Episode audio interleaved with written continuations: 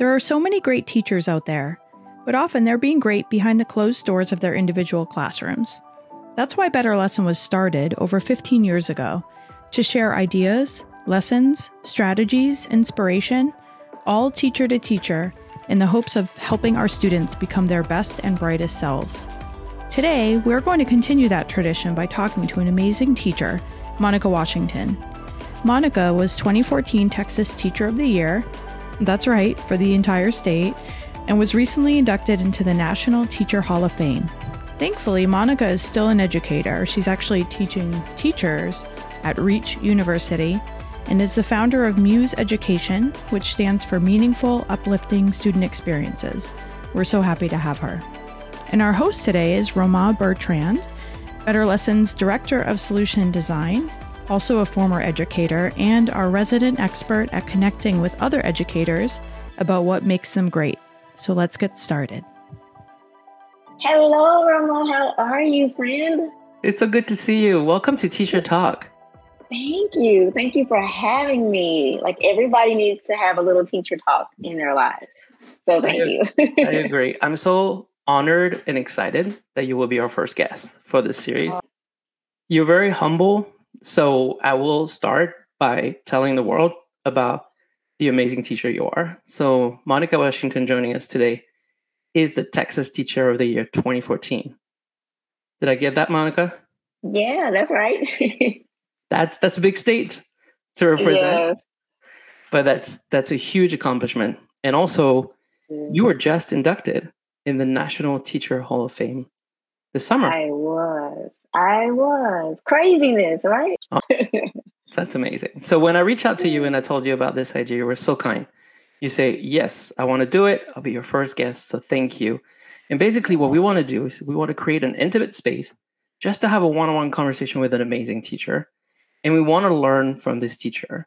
And we want this to also be an experience that is funny, if possible, at times, deep at times, silly. We don't want it to feel like heavy, but we want to have a range of questions that we can throw at you that can allow us to learn about your craft, to learn about your teaching experience, but also to learn about what you're passionate about and what you're passionate about advocating as well. And um, mm-hmm. so, without further ado, you ready to go? I'm ready to go. I love that format. so let's go. So first, Monica, I'm calling this section "Take Us Back to the Start." Okay. I have a first question for you. What is a memory that you still have of your first day ever teaching in the classroom? What was that mm. like? I remember the day well because I wasn't hired until Friday before the kids got there. So wow, you can imagine like I didn't have the first week with all the teachers. I didn't get to meet everybody. So I came in super, super nervous and just spent the whole weekend like trying to get the whole you know the classroom ready the teacher before me she just decided to leave and left everything in there and i just remember being in that space like wow i had to transform this classroom in two days wow. and i'm looking at all of these seventh graders who i guess were like 12 years old 13 years old and i realized that like in that moment i was the adult in the room and I mm-hmm. was like, at any moment, somebody's going to come and realize, like, we hired the wrong person. Like she shouldn't be here yet. She has some more learning to do. So it was just like faking the funk, going through the motions, and realizing that I was in charge. And that was terrifying to me that I was in charge. And I was like 22, 23 years old. Oh, so yeah, wow. I just that reality of I'm an adult, they're in my charge. I have to take care of them, which was fine. But yeah, there's no master teacher to help you. There's no one there. You're just in there with them. And mm-hmm. that's what I remember most that I was on my own.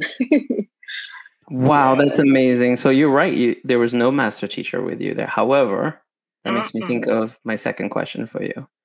I am sure that many people had advice they wanted to give you at the beginning of that mm-hmm. career. So my question to you is what is the worst advice? No names needed. Yeah. You were given as a new teacher in particular. And then also, oh. what is maybe the best piece of advice you were given as a brand new teacher? Mm, I would say I to look at me, I look like the person that you needed to give advice to because I, I looked way younger than everybody else. I was like baby and like all the way baby fied in the face and always been the smallest person. So it's like, oh, let's go help her, poor thing. And so a lot of what I got bad was don't smile at them, mm-hmm. wait until you get to December um, to you know for uh, winter break before you smile. Don't smile. Be mean. You better be stern because if you're not stern on that first week, first two weeks, they will run slap over you. You look like a kid, and you better be the meanest person they've ever met. Mm-hmm. And um, I remember the first week thinking like, "Oh my gosh, I failed," because I was already making jokes with them. I was already smiling. I was already having a good time and had completely ignored that without realizing it. I just kind of let my own personality come through. And I thought that that was going to be, mm. you know, the thing that caused me to fail at first because I thought all of these veteran teachers must know better than I do, right? They don't smile at their kids. But it would it turned out to be just really bad advice. Um, everybody should be smiling on the first day. Like, what is that about? And I'll say, like, I don't know, good advice good advice sort of was was just not told to me but it was mm-hmm. it was acted upon. And that was to find the people in the building who are positive and be around them as much as you possibly can. Those people who are not going to leave you by yourself not going to leave you without the answers. And so i quickly found that group of people who would sort of take me under their wing and say like no don't do it this way do it that way. Or um, that's what they say on paper but this is what they really mean so yeah, it was. I think that the good advice was just about how to manage things and how to mm-hmm. how to listen, how to read between the lines of what we were given to do, and how to give kids what they needed in spite of any barriers that might have been in the place. So yeah, just thinking about just being around supportive people that was good advice. Yeah. What you shared first resonated with me because I also got that advice at the beginning of my yes, teaching career in 1998, 99. Yeah. Of not smiling, of not not being too nice, of being really an authority mm-hmm. figure from the get go. And something that made it even mm-hmm. worse, I got that advice from teachers. But I also one day got two students in my classroom stop me at the end of the class after a week of teaching and telling me, hey, you know what, Mr. B, we, I think you're a nice guy, but we want to tell you something you got to be a lot meaner than that to get us really work. And I was like, oh. oh. I don't think I can do that. And they were like, well, you know, usually that's what people do. They're like, and I was like, I walked out of this, you know, 22, 23. And I was like, do are they right? Do I have to change that? Or can I just teach and be me? And can that work? And that's hard when it yeah. happens. So, and the truth is, what you share, that it's totally possible to teach and build relationship with students yes. and be uh, nice to your students while being, you know, fair and clear. Fair and firm. Yeah. You know what? And that tells me that, you know, think about all the years probably before you that those students experienced teachers who were following that bad advice. And so yeah. then you come along and you're not. And so they're like not used to that. So, Monica, the start for you, by the way, where was that?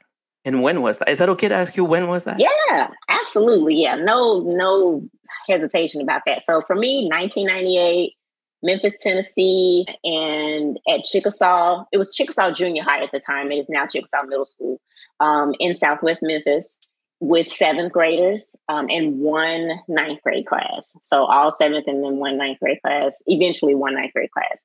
Um, but yeah, that's where I started. That's where that's where I learned how to teach. Like my kids taught me how to teach. That mm-hmm. those kids in that middle school taught me how to teach 1998, 1999, those years where mm-hmm. I was mm-hmm. like think figuring it out. Like I think back, yeah. I'm like, oh man, I didn't know what I was doing. Um, but like no kids were harmed in the process. Yeah. But yeah, those are that's where I learned. 1998, Memphis, Tennessee. Shout out to them. yes, shout out, Chickasaw. so let's flash forward a few years to when you feel like you have your act together. You're starting to feel like mm. a good teacher. Maybe not teacher of the year yet, but you're starting to Mm-mm. feel like you make a difference. And so I want to get to the craft with you, to your craft, right? With a few simple right. questions. The first one What is your favorite lesson, strategy, move that you used in your classroom um, that you wish more people knew about? Yeah, and you know, and I'm glad that you said once I've figured some things out mm-hmm. because this is something that I never would have done in those early years because it taps into, I think, a little bit of fear teachers have sometimes. Um, but I eventually began to learn to love giving some choices. Um, And at first, it was like, this is what we're doing. Everybody has to do it. You know, I wasn't like this stern and controlling mm-hmm. that way, but I wanted to make sure that everybody was getting the same thing. And we're just going to, and then, you know, some late, some years later, I realized that they could show me the way that they learned and it didn't have to be in the exact same way. As a matter of fact, they did so much better when I gave them choices at the end of the unit. Mm. So I would do this thing where I had maybe nine different ideas of how you could show me that you learned the material. And then number 10 was an open one.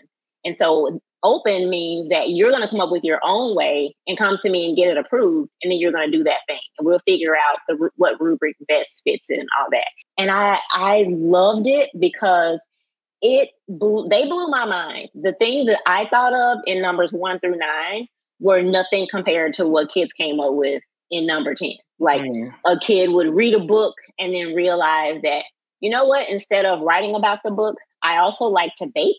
So I'm going to take the symbols of the book and sort of bake the symbols mm. into a cake. Like I wouldn't have ever put that in there. Um, so yeah, definitely having so not one particular unit or lesson, but that move and putting that at the end of a major unit was fabulous. And then kids who were once afraid to to take you know a chance or a risk eventually started to look around the room at some of the mm. examples, mm. and then they started to. So that's like my favorite thing to do. And I would have, as a first year teacher, second year teacher, would have been terrified to give 10 choices mm. to do something. I'm almost curious. Do you remember when the switch happened and you actually dared to go there? Oh man, I would say I would say it was after my 10th year for sure. Like it, you know, I got a really solid foundation of just how to how to teach, how to do things that I was supposed to do academically, how to hit the objectives and all that. And then, you know, once you get seven years, eight years in, you take a few more risks. Um, and it was at that probably that ninth or 10 year mm-hmm. mark that I was like, okay, I've got this. And if something does go wrong, I know how to troubleshoot. You know to I wasn't sure that I knew how to troubleshoot before that. Yeah. so, yeah. Yeah. No, I, I think you're right. It's like when we know that we have these pivots that we can operate? Are we able to react to the unexpected, which in your first, second year sometimes so hard, right? Mm-hmm. So that makes me oh, think of another question for you about this. Like, I feel like we all have as teacher like a, bag of tricks. These would be like teaching moves or strategies that we know we can tap into.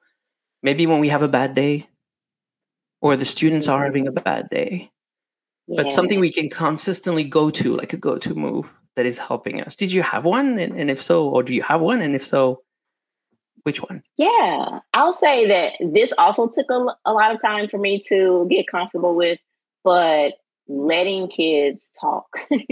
like I remember thinking in those early years that if someone had a super quiet classroom, like, oh my gosh, that's a great teacher. It is so quiet in there.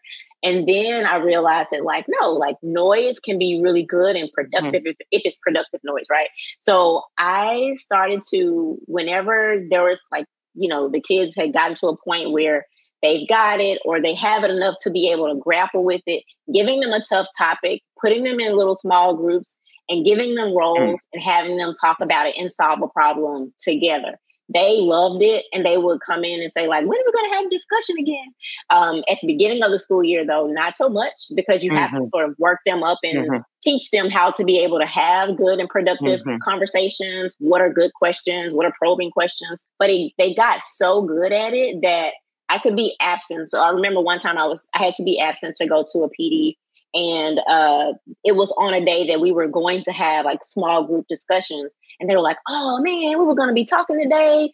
Um, and i was like well i'm not going to leave that with a substitute teacher. You have to wait until i get back. And they're like we're going to do well. Ah. so i was like okay i'm going to let you have small group discussions without me being in the room. And I thought, okay, this is going to be a disaster. I came back, looked on my desk for, you know, what we all look for is the, the substitute note, right? note the, the, the note. note, right? Yes. And she said, I absolutely love this class. They came in, they had their topic to talk about. They were so respectful. Wow. Everybody was amazing. They were using each other's names and being positive. And she was like, I don't know how you got them to do this, but if you ever need to be out again, please request me. Oh wow. So like that thing. So teaching kids how to have productive Mhm. conversations with each other. And at any point in a unit, you can stop Mhm. and do that. So yeah, love I it. think it's such a great tip and such a great move because if you're having a bad day, getting your students to do more of the heavy lifting and, and, and be active more can be such a great way also for you to find your energy back and to take a step Mhm. back and, and watch them learn and work. Because I feel like sometimes when I was having a bad day, sometimes I would try to like overwork or, or over teach to try to to to To make it happen, speak it to Yeah. existence, right? But then it would not always work. So I I love that. I love that. I, your example makes me think of another question I want to ask you. I Okay. always feel like the best teachers, when you see them in action, there are plenty of things that are visible.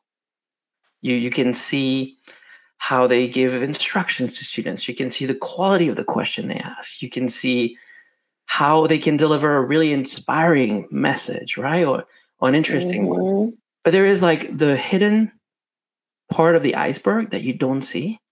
And for me, Mhm. often it's like the individual relationships that you have built with each of these students. And it's not necessarily something you can observe. You can kind of infer when you see a class, you're like, hmm, that teacher must have a good relationship. But you rarely can see Mm. how they are being built. So I would like to Mm. know if you have any strategy or advice you'd like to share about how you build individual relationships with your students. So I think for me, it always had to come down to the community first. So thinking about what type of community do I want to have with this particular group? And we want that to be like positive, engaging, interactive, all those things. But it doesn't happen just with you take one big group of kids and you make it happen. You Mhm. have to, as you said, hone in on those individual relationships. And for me, the very first thing is just being a human being. So Mm. often, like the profession tells us that we have to be so buttoned up and we have to have all the answers and we have to not make a mistake. But Mm. we have to first be human. First day of school, like one of the things that I said every year was, you know, what my name is. I'm Monica Washington. I'm your teacher this year, but I'm also a student in this classroom. And know that while you are a student in the classroom, you also are going to be teachers. Um, and so letting them know like that's the kind of community that we're going to create. And so from then, getting to know who they were individually, and especially like Mhm. the ones who weren't seeming as comfortable to talk, I want to figure out what is it that makes that person tick. Like what what are their interests? What are they into? Mm. So there were always like I didn't do a lot of decorating. I want their personalities to be in the room. So who are they? Where does it live in, in the classroom? And so one of the things that um, I did every at the start of every class, we have the bell ringer like we have in many schools, but then just a quick two minutes of what's going on, what announcements do we want to make, and so you know they go like, oh, I have an, a job interview at Sonic today, and everybody go, woo, congrats, da, da, da. Mm. Um, and somebody else could say, my brother's coming home from the military, and so then I'm learning about them, they're learning about each other, and Mhm. then I can follow up and have those individual conversations as I'm moving about. Um, and then always having, you know, sometimes we we get to school sometimes and you have kids already in the hallway waiting for you. Like Mhm. sometimes I'll be so tired, but when they are wanting to be there during their lunch, before school, after school, that means you're doing it right. That means they feel seen. So what is it that I'm doing to make sure that I see everybody? So I want to see them all, hear them all, and provide opportunities for their voice Mhm. as much as I possibly can. And then they're they're willing to tell me anything. Yeah, that's such good advice. I I think what when you when you share these moments that we have to maximize, like the, the you know kids are in the hall waiting, or maybe sitting next to one on the bus, or and I I, I learned that along the way. But these moments are so precious, and it's almost like you have to commit to not talk about work during this moment as much. Mhm. Really have to commit to be curious and interested and want to learn about them and possibly Yes. share things about you. And that makes me think of one of my favorite strategy too. It's called the two by ten. Is this the idea to Mm. try to have two minute of conversation with the same student for like 10 days in a row. And if you can do 10 days, you do like five days in a row. No agenda, no grades, no advice, just talking. Yes. And Yes. actually, this strategy is proven to be one of the most effective way to help a student who's struggling currently in the class kind of re-engage and Yeah. re-enter because of that that relationship being rebuilt. So important. I don't think we teach that enough. love that. We don't. I love that. It's such a good strategy. You made me think of something else too. How, you know, when I talk to teachers and I coach them and they think about, they'll say, like, this person, this student has such challenging behavior for me. And I'll say to them, I'll say, you know, sometimes who a student is in the classroom is not really who they are mm. outside of the classroom. We have to figure out who is that outside of the classroom person so that that person shows up. Mm-hmm. And it's hard not to take those things personally, but they're often reacting to something else that's mm-hmm. not even us. So I love that two by Yeah. 10 um, strategy. Yep. Because it gets to that, who they really are. And we'll, we'll put all these resources in the podcast description that we're talking about. So if people want to look at that later. The other thing that it makes me think about is um, the Master Teacher Project you worked on for us in Kansas City. And all these educators that you captured strategies of videos. And there's one that I keep going back over and over. She does this activity with the kids in the morning where she asks them, or at the end of the week, she, she asked them to put together a wall of the things that they're watching, listening to, interested in right now. Right? Do you do you know what strategy I'm referring to in in what video? Yes, you're talking about pop culture as dialogue. Yes. Is the name of the strategy, and that Yes. is Janae Johnson, who There texted me ju- just the other Janae. day. Yes, I'm still super close to her. She is amazing. Yes, that is a really it's one of my favorite strategies too, um, because she she takes it a step further, and you know, Yes. not only is it just like a wall that's there for them to see, then she takes the names of the movies and the songs and she incorporates it into her lessons. So yes, it's and so that's. I, I'm with you. That's the thing I like so much about it. It's not performative. It's not just about I'm going to try to pretend I'm cool and asking you everything you like. Is she would try to take some of these elements and figure out how can I actually incorporate some of that really true meaningfully in teaching uh, for my students and Yes, you can see in the room at that moment when they're sharing that with her that they love that and it's just a big part of what they do with her. Well, thank you so much for giving us all these um, insight into your craft. I want to enter a third and final kind of path in our time together. I'd like to talk with you a little bit about, or ask you a little bit about, what uh, you want to see changed, what you are excited to change in our educational system or advocate for, um, because I think that's a big part of what, who you are and what you do. You're an amazing teacher, but you're also using what you've earned to advocate and bring power in spaces where change needs to be made. Yeah, So I have a first question for you. It's Okay. very simple. But what is something you wish more people knew about the reality of teaching?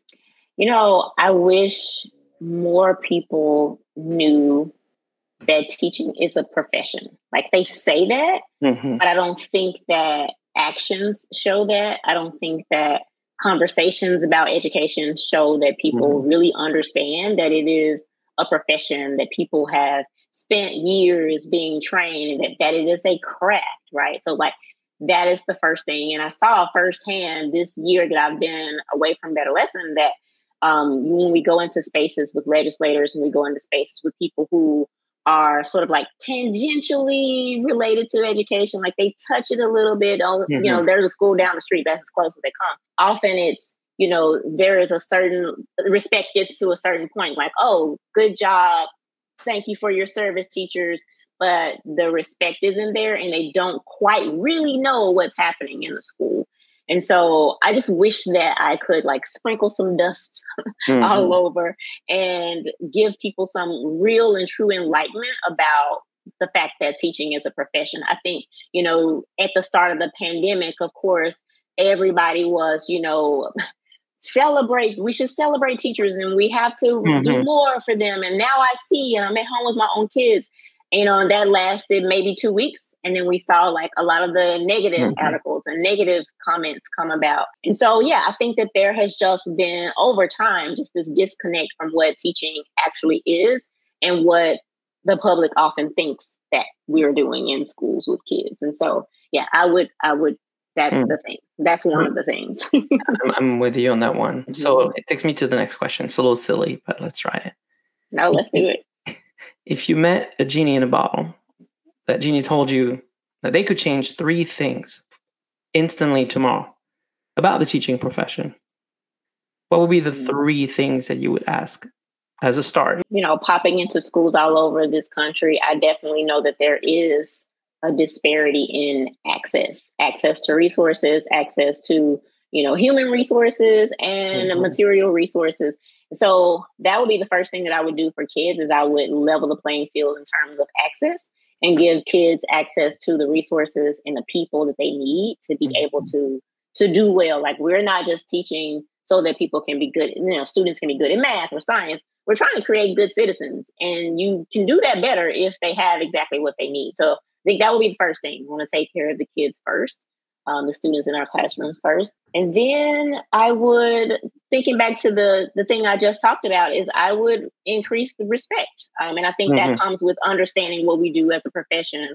um, understanding the profession as a whole and the people who are in it. So increasing that respect, and I think with the increase of respect will come increase in pay. Um, it is really sad that our profession has more professional people who have to work second and third jobs only to make you know to make ends meet. Mm-hmm. Uh, and Texas ranks number one or number two. Uh, my state does in teachers with second and third jobs um, which makes yeah. no sense to me for people who train yeah. and work really hard and spend time before, during, after school, um, supporting other people's children mm-hmm. in the mm-hmm. best ways they know how.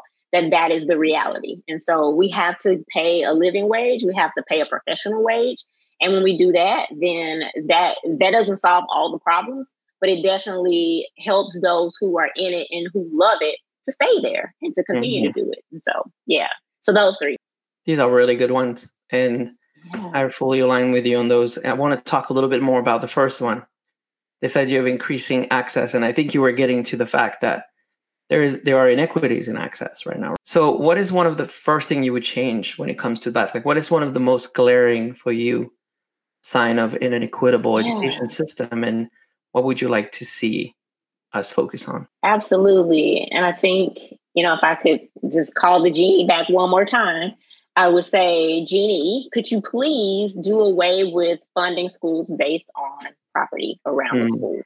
Um, I cannot believe that in almost 2024 that that is still the model that we are mm-hmm. using. It, it shouldn't be the case that you can have a school on this block that has absolutely every single thing that, that it needs for the kids. And I, I, I'm so happy that those kids do but you can go over three blocks in so many cities. Mm-hmm. Like there is almost a line where the property taxes change yes. and those schools have less. They, you know, the facilities aren't up to par. I would do away with that. I do mm. not understand why that has not been eradicated by any administration. I know it takes a lot. There are a lot mm-hmm. of layers there, but that would be the first thing that I would change um, because I yeah. think that that inequity in in resource like it's not just things it it travels and it stays with kids long past the time that they graduate from 12th grade yeah so, i totally yeah. agree with you and it's connected with other inequities that to me are, are glaring and, and just mine if you allow me to share is related to the content i taught which is math mm. mm-hmm. and the fact that math remains one of the main gateway yes to university access, right? We know that mm-hmm. being able to complete algebra one or math one, depending on how you you call it in different places, a state that probably other denomination, or um, taking a pre-calculus or a calculus course. These are almost like gateways to a college career, like a great going to great college. But there's not a level playing field for these courses because there are middle school will offer advanced math classes in seventh, eighth grade. Mm-hmm. And others who simply cannot afford to do this, or cannot find certified teachers to teach them. Right. So if these are going to be gateways, then they have to be offered everywhere. If we think being strong in math is important, I believe it is. I, I don't think we need to change that. We need math, but then we need mm-hmm. to make mm-hmm. sure that everybody can access these courses equitably. Absolutely. So that's a that's a really important one. So thank you for sharing that. Yes, yes, yes, yes. I didn't have AP classes, you know, in my high school. Um, I did really well, But then when I went to college, I was in classes with, with people who had that access, mm-hmm. right? They they mm-hmm. they went to school not that far from me and they had those classes. I had honors, but I didn't have AP mm-hmm. because our school just couldn't yeah. afford the, you know, so yeah. Yeah. and that's there's nothing a child does to choose that. Exactly. We'll do one more.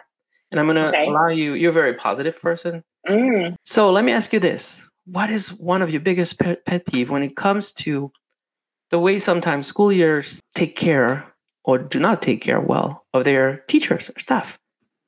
I'll say one thing that drives me crazy is the fact that often we we'll hear our school leaders, you know, praise us beginning of the school year, an email here and there about how you know we're so good at what we do, what we do and we're experts.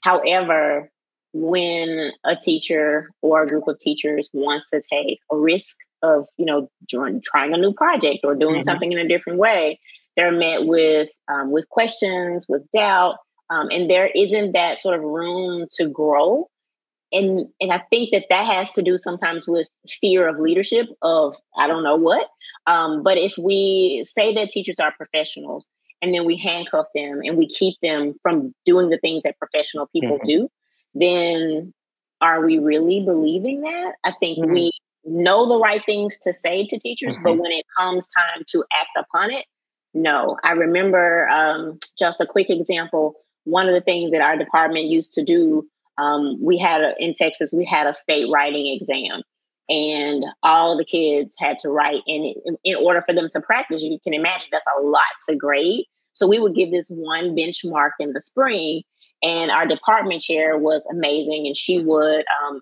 at, she would invite us over to her house. We would spend that day and we would bring all those big stacks of, of, of benchmark essays and we would grade and we would do like an assembly mm-hmm. line so i'm going to grade it pass to Rahman you see if you get the same. Um, and it was really effective and we were able to give kids feedback you know in a quick way. And uh, we got a new principal who came in and thought like hmm shouldn't they be at school where I can watch them? Right? Shouldn't mm-hmm. like are they really grading? Are they real? Are they mm-hmm. playing, having a party? We were sitting on the floor in her living room, just eating chips and grading, but it was comfortable to be outside mm-hmm. of school. And he stopped us from doing that. You know, those kinds of things mm-hmm. where you know we're told that we're professional, but we're not treated as such those are those are the things that are going to get your most talented mm-hmm. teachers your most passionate teachers yeah. it's going to make them go away um, so for sure that that one right there no you make an excellent point and i work with principals every day i was i was a school leader myself so this is not coming mm-hmm. from a place of bash principal i think principal is one of the hardest job oh um, for sure it's a very lonely job and we have amazing yes. principals working out there trying to to do their job better. And if they're listening to this, hopefully that that, means they want to do this better. Yes, one of the things I love principals. Let me say yeah. that. and one like, of the things that, know. that I talk with them about often is the fact that we don't realize that the pandemic has provided teachers with a window into I mean, distance learning was hard and mm-hmm. teaching from home was hard. It's not something anybody wanted to do. But I think it mm-hmm. teachers a window into what it is like to have more flexibility in your work and right. to be able to be treated as a professional like in many other professions where you have a job you do your job but you also have some elements of flexibility that allow you to go to the bathroom when you need to go to get a break when you need a break to attend uh, um, you know your children's functions at schools or a variety of things that have more time right and so mm-hmm. when we mm-hmm. go back to in-person teaching a lot of this is wonderful but we also realize all of a sudden that there are certain rigidities in our systems that um, making the teaching profession not as sustainable. And I see yes. principals out there that continue to want to experiment with that because of what we learn and try mm-hmm. to figure mm-hmm. out how we can give more time and flexibility to teachers. And it often makes a difference, right? We see a lot of school districts experiment, experimenting with a four day school week. You know, we, we see school districts experimenting with more planning time and being smarter about certain things we do in the classroom that maybe we could remove teachers from so that could, they could have planning time. But yes. I think that's very, very important. So, yeah, Monica, that piece you just said really quickly, like yeah. what you just said, like, yes, that constantly adding things without removing something mm-hmm. that's already on the plate. Like that is that has to happen because teachers are overworked. Um, the best ones are going to be overworked, and they mm-hmm. they also are overworking themselves. so yeah. when a principal can pull back on some of that, that's golden. Yeah. So thanks for saying that. Oh, thank you. So we're getting to the end of our conversation together. I had a great oh, time, but I, we we're yes. going to do two more things. First thing, okay, I want to ask you a quick question about coaching because mm. BetterLesson, it's 200 plus coaches and teachers all over the country, uh, coaching remotely and virtually teachers and helping them build something that they're excited about in the classroom. And it's kind of breaking this idea that um, we need to be in the same room necessarily to have a collaborative, constructive conversation that people can mm-hmm. be matched from a state to another and enjoy working together. And you and I have experienced that, having been coaching yes. for years.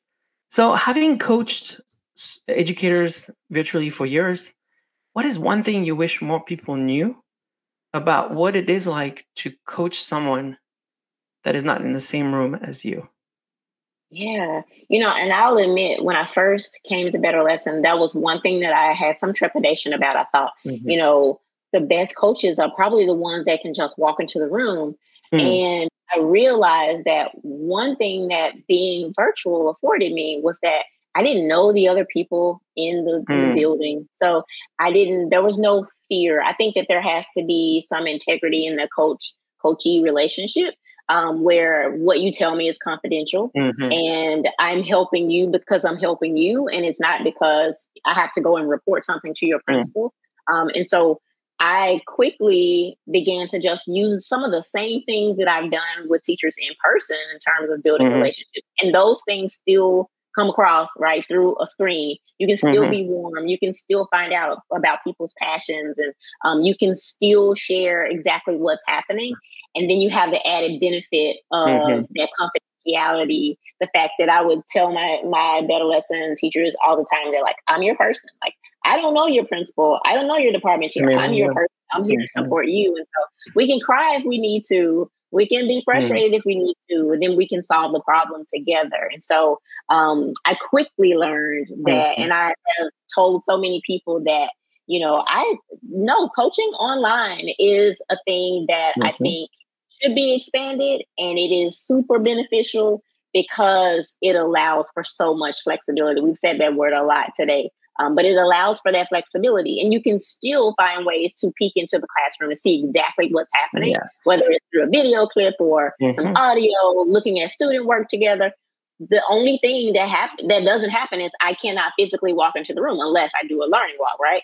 Um, but still, the the main mm-hmm. components of that relationship are there, and I yes. think better, are better. So absolutely.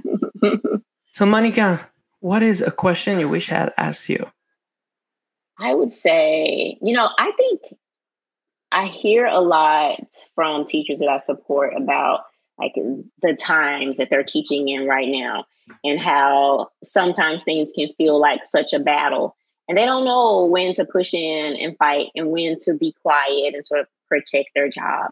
So maybe a good question is like, what is your cause? Like, what is the thing that for you you would make the picket sign, you would shout to the mountaintops on behalf of kids because you know that that thing leads to better outcomes for students, for teachers, mm-hmm. for education in general. So, like, what's your cause? What are you What are you ready to fight You're for? Fired up about? Yeah. yes. So can I ask you? Can I can I ask you oh. two things? One, ask you this question. Second, okay. Can I ask this question to our next guest? Yes, absolutely. Absolutely. So, Monica, what is, what is the thing you would go to the mountaintop to fight about or shout about? Yes, I would go to the mountaintop to keep us, and when I say us, I mean our, our current legislation across states, to keep us from shrinking education. So, mm-hmm. in that, by shrinking, I mean banning books. I mean, um, cutting back on conversations that teachers can have with their students. Mm-hmm. That goes into that trust piece um, we, my state has banned more books than any other state in the country.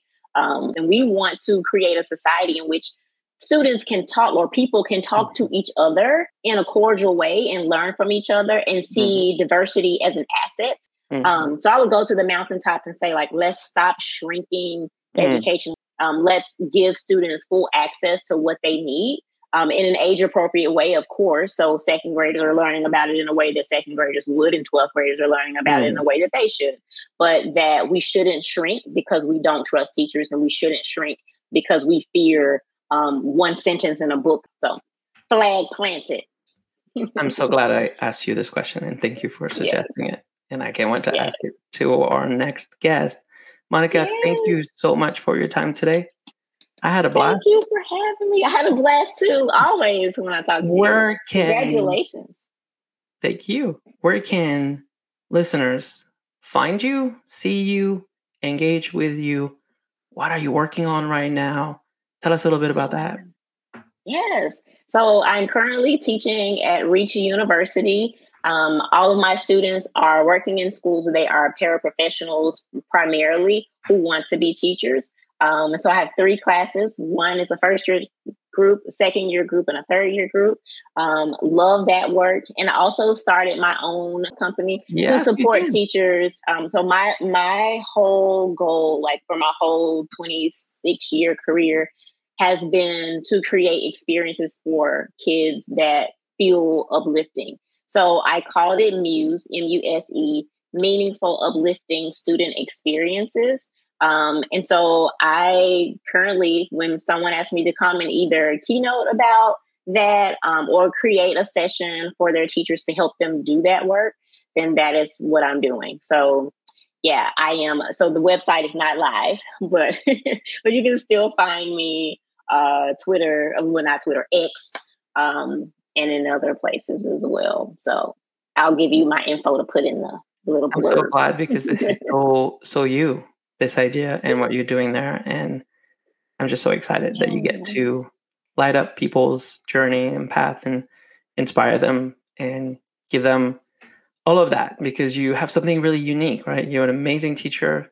You're a mm. great voice to develop and grow others. And just you're a really good person and a good friend. And I miss you. I miss so, you too. An excuse to hang out with you. Yes. I needed and this today. Hopefully, we get to do another one together. We'll find an excuse. We'll create a new topic. Yeah, we'll new topic. Together. Thank you Thank so much, Monica. You're amazing. I appreciate it. Bye bye. Thank you so much for listening to Lessons Learned. If you enjoyed this podcast, please like, subscribe, or share. And for more content created with educators in mind, consider subscribing to our monthly newsletter at betterlesson.com backslash the learning curve. Until next time.